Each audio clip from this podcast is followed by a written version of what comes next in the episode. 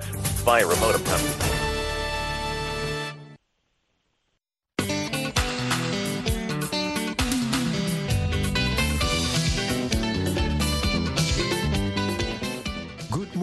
Africa. Welcome to Daybreak Africa from the Voice of America.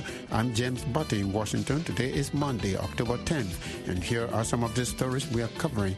Final results from last Friday's parliamentary elections in Lesotho are expected today, Monday. It's becoming clear now in the results we have that the new kid on the block, RFP, Revolution for Prosperity, led by Sam Matekane, is in the lead Nigeria's main opposition People's Democratic Party kicks off its 2023 presidential campaign today, Monday. At least 10 people are dead and scores more missing after a boat capsizes in southeast Nigeria. Uganda's president marks his country's 60th independence anniversary with a message. East Africans, therefore, should not worry that those arrogant people can stop the oil project in East Africa. If any actor tries to delay our project, we shall decisively deal with that betrayal according to the relevant laws. We'll get reaction from a four-time Uganda opposition presidential candidate. And Kenya plans to boost the use of electric motorbikes among boda boda drivers. Those stories plus Samson Omale Sports are coming up on Daybreak Africa.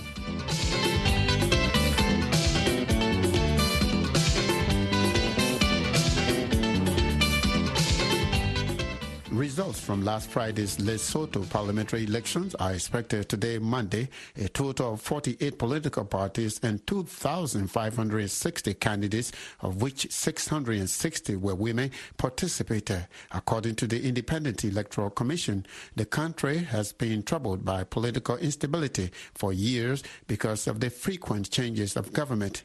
Libuseng Malephane is the national investigator for Afrobarometer for Lesotho. In its most recent survey taken in July this year, Afrobarometer found that Basotos are not happy with the way their country is being run economically and politically. Malephane tells me that turnout in Friday's election was low and that based on preliminary results, the newly formed Revolution for Prosperity Party, RFP, led by Sam Matekane, is winning 47 out of 64 constituencies announced so far. The election went well on Friday. It was peaceful. People were upbeat. It looked like the young people were out in their numbers to vote, at least even where I was, there were a lot of young people. How would you describe the turnout on Friday? Would you say it was high, moderate, or low? Looking at the results as they're coming out now, the turnout is quite low in most of the constituencies, it is actually below 40%. The ones I have here, I think I have results from 62 of the 80 constituencies, and I haven't seen anyone above 50%. What do you attribute to the low turnout? I think I would attribute this low turnout again to the disaffection with democracy and elections. As our survey showed that Basotho do not really think that democracy is working for them. And maybe that is why they actually, majority of them, would like to see the king come in. We understand the results will be announced today, Monday. There were too many parties, first of all, in the election. Which party do you think is in the lead?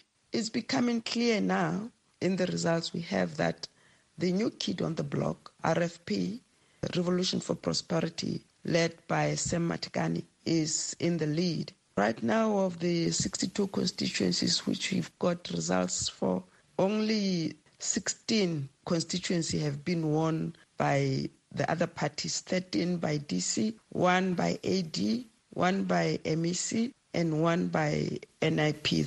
Do you think there's going to be a clear winner, or is there going to be some kind of coalition building to get the next prime minister of uh, Lesotho? We don't know if at the end of the 80 constituencies, Sam Matekane would have gotten more than 60 of those constituencies. We will see. If not, then clearly we'll have to have some kind of agreement with another party to form the majority. But the way it's going now, looks like he just might get over 60 constituencies. Libuseng Malephane is the Afrobarometer's national investigator for Lesotho. She was speaking with us from the capital, Maseru.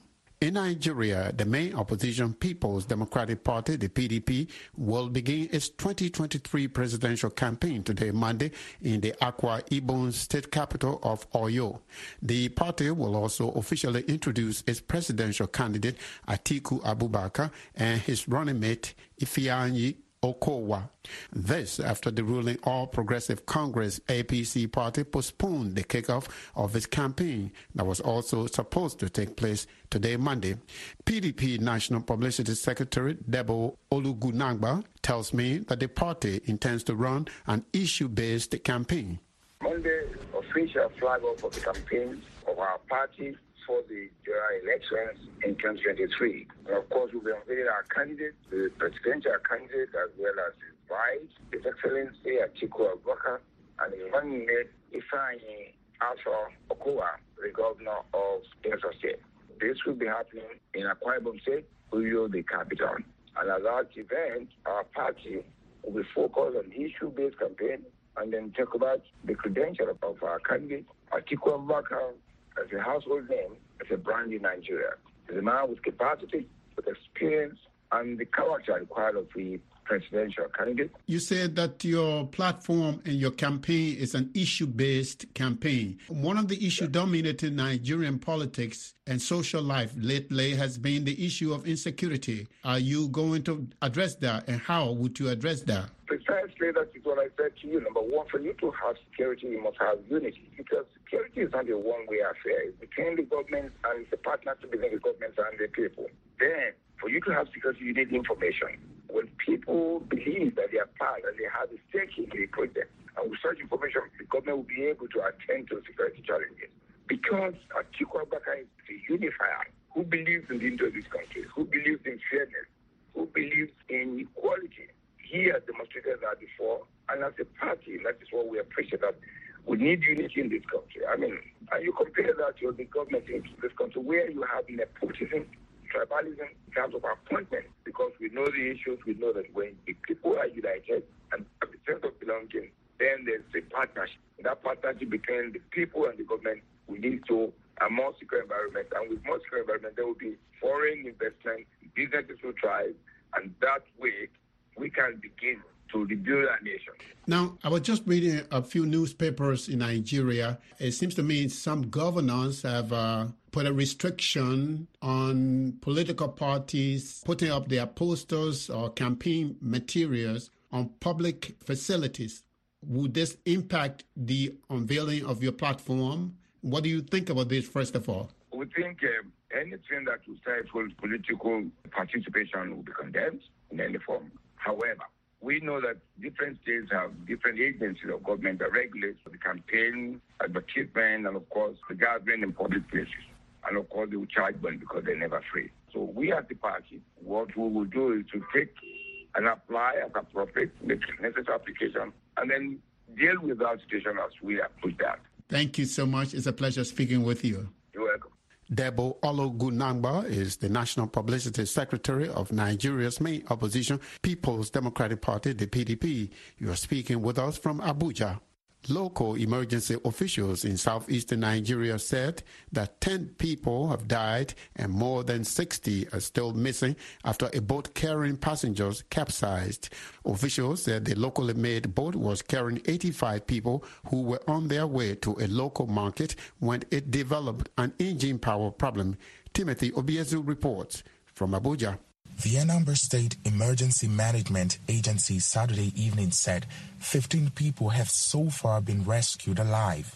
Officials say the accident occurred around midday Friday in the Ogbaru local government area when the engine of the boat carrying the passengers failed and caused it to crash into a submerged bridge. Most of the passengers on the boat were market women on their way to work.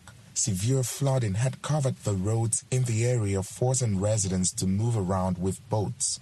Paul Nwosu is the Anambra State Commissioner for Information. So when the engine failed, there was not enough, uh, what do you call it, to paddle the canoe to a safe place where they can now begin to troubleshoot over what must have happened to the boat.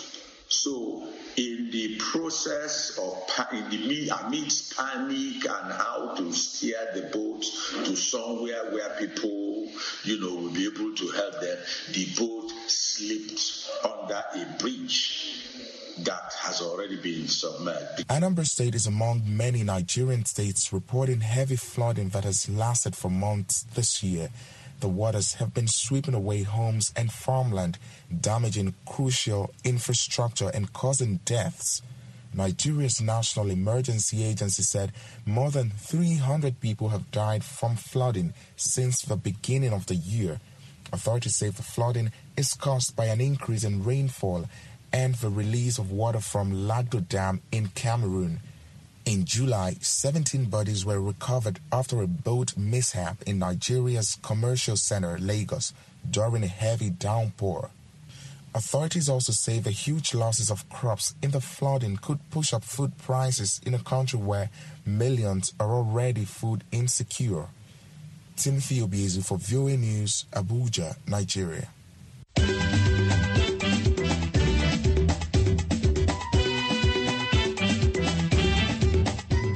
Listening to Daybreak Africa on the Voice of America. I'm James Butty in Washington. Today is Monday, October 10th. Still to come on our program, Samson Omale Sports. Uganda's president says his government will not bow to pressure to halt the construction of an oil pipeline as requested by a resolution of the European Parliament. President Yoweri Museveni also says he will do everything in his power to stop the export of raw materials, which he said is a form of neocolonialism. Reporter Mugume Davis Rwakaringi has more from Kampala. Those jobs are donated by African planners to the outsiders. This is the war I've been fighting here in Uganda for the last almost 62 years. That was Uganda's President Yoweri Museveni speaking on Sunday as Uganda celebrated 60 years of independence. Museveni said one of the biggest problems since independence has been the export of raw materials. He said, for example, that Uganda spends $362 million on imported steel and steel products each year, which can be manufactured locally.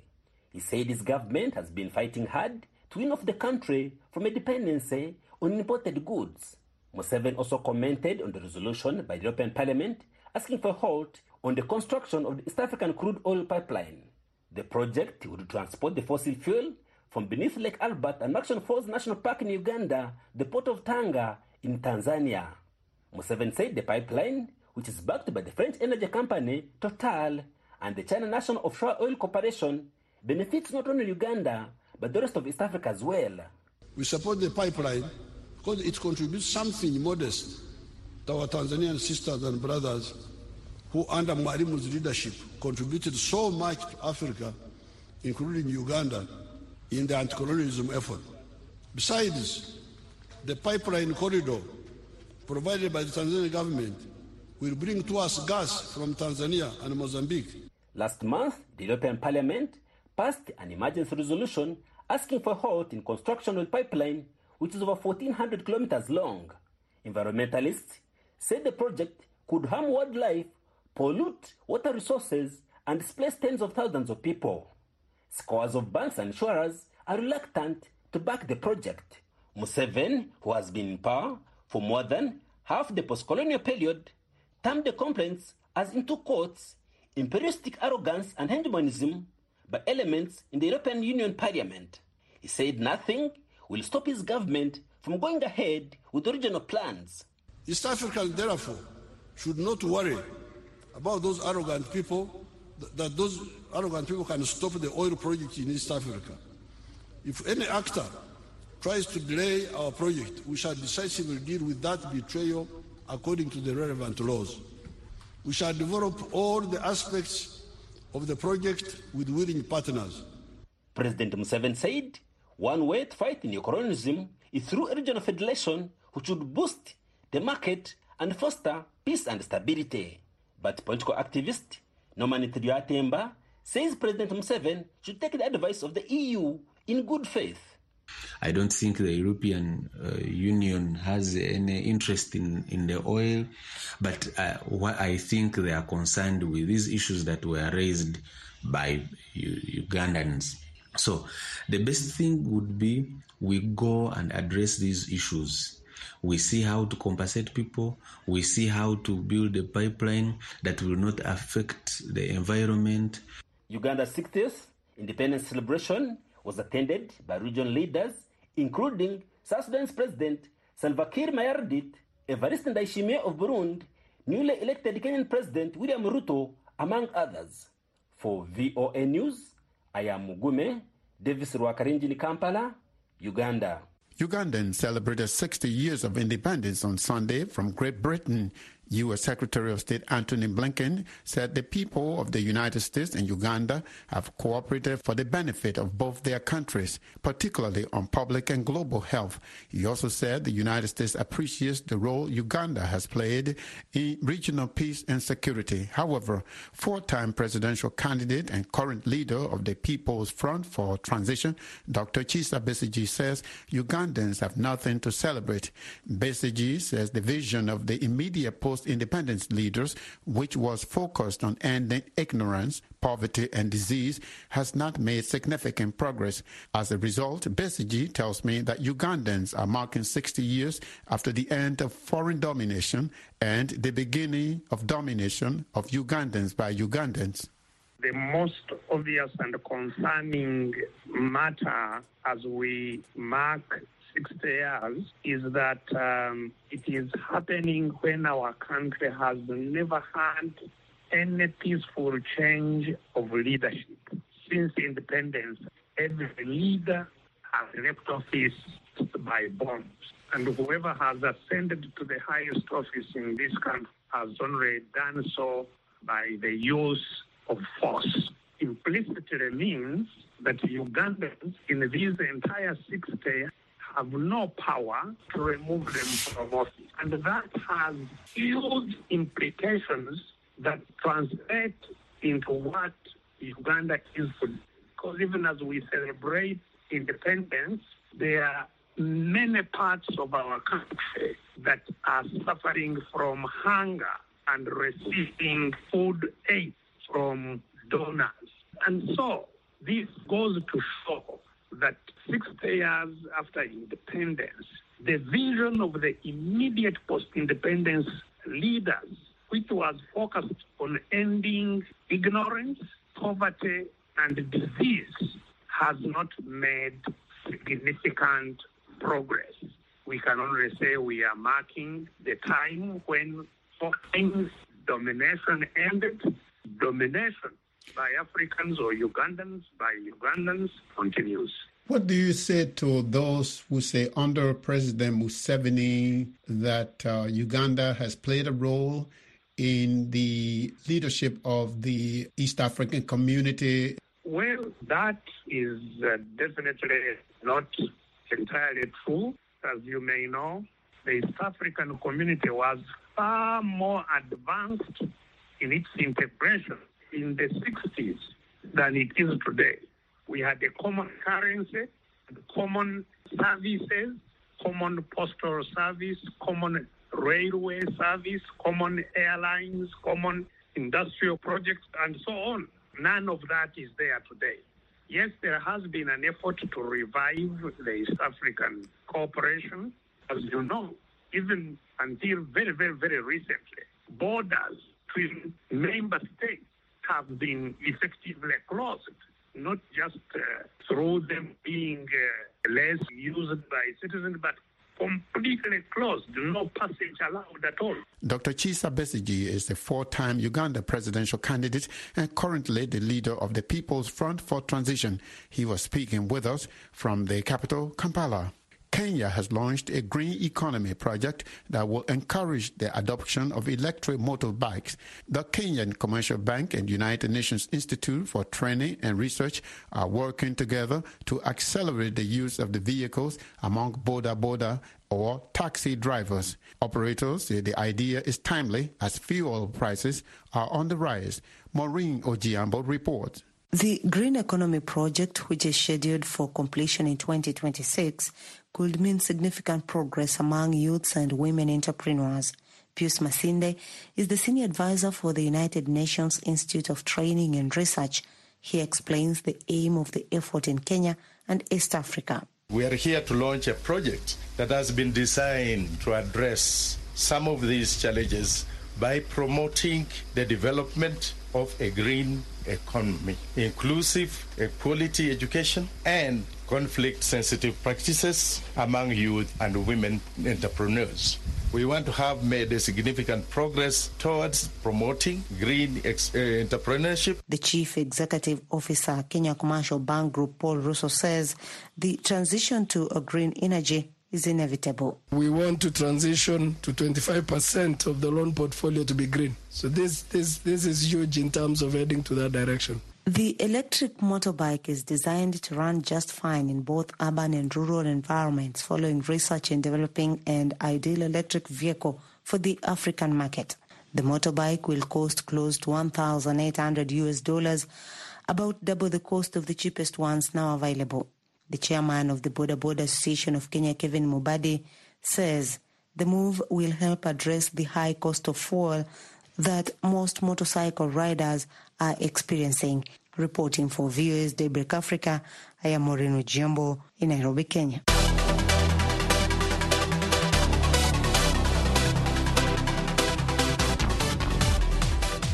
It's time now for Daybreak Africa Sports, and here is Samson Omale in Abuja, Nigeria.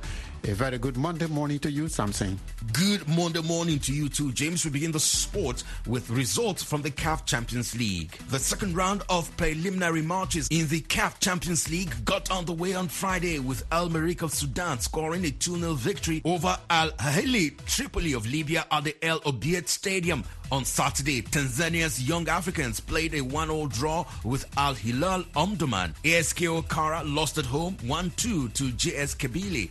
In other results, ASN Nigelec of Niger also lost 2-0 at home to Moroccan side Club Athletic, while Angolan club Petro Atletico got an important victory on the road with a 3-0 victory over Cape Town City of South Africa. Now to Gabon, where the president of the National Football League, Bryce Mbika Njambo, has announced that the Gabonese National Division 1 Football Championship will return to action later this month for the 2022-2023 season. Gabon's top-tier championship has been on break since July 31st when ASO Stade Mandji defeated Union Sportive of Bitam to emerge champions. The 2022-2023 campaign is expected to end in June with a break in November, the date for the kickoff of the 2022 FIFA World Cup in Qatar. Staying with football news, French superstar striker Kylian Mbappe will earn a record $128 million in annual earnings to top the list of the world's highest paid football players, according to a report by Forbes magazine. Mbappe signed a three-year contract extension in May to remain with dominant League One side Paris Saint-Germain. Forbes reported the deal will bring Mbappe about $110 million for his salary and season share of a signing bonus plan and estimated $18 million in annual endorsement income. In basketball news, Democratic Republic of Congo clubs CNSS and BC Makomeno will make the short journey to Cameroon for the FIBA Zone 4 Women's Club Championship scheduled for the 11th to the 16th of October in Cameroon. The Congolese clubs will do battle against Cameroonian teams Overdose Up Station who are the champions of their national competition and University di Douala who finished in second place. At stake is an opportunity to compete in the FIBA Africa Championships Cup Women, which will take place in Mozambique in December. In rugby news, the ninth Women's Rugby World Cup kicked off in front of a world record audience at the Auckland's Eden Park in New Zealand on Saturday. In the opening match of the tournament, South African women Buck failed to secure a victory. France, ranked number 4 in the world, beat South Africa, ranked number 11, 40 to 5. Finally, in tennis news, tennis world number 2, Ons Jabeur, failed in her bid to land the first ever WTA tournament to be held in her homeland of Tunisia when she lost 6-3, 4-6, 6-4 to American Claire Liu. And that's it on Daybreak Africa Sports. I am Samson Omale in Abuja, Nigeria. It's back to you, James, in Washington. Thank you, Samson. Have a good Monday. And that's it for this Monday, October 10th edition of Daybreak Africa. We thank you for starting your week with us. For more Africa news and features, visit our website at voaafrica.com. Connect with us on all social media platforms, including Facebook, Twitter, and Instagram. I am James Butty in Washington, wishing you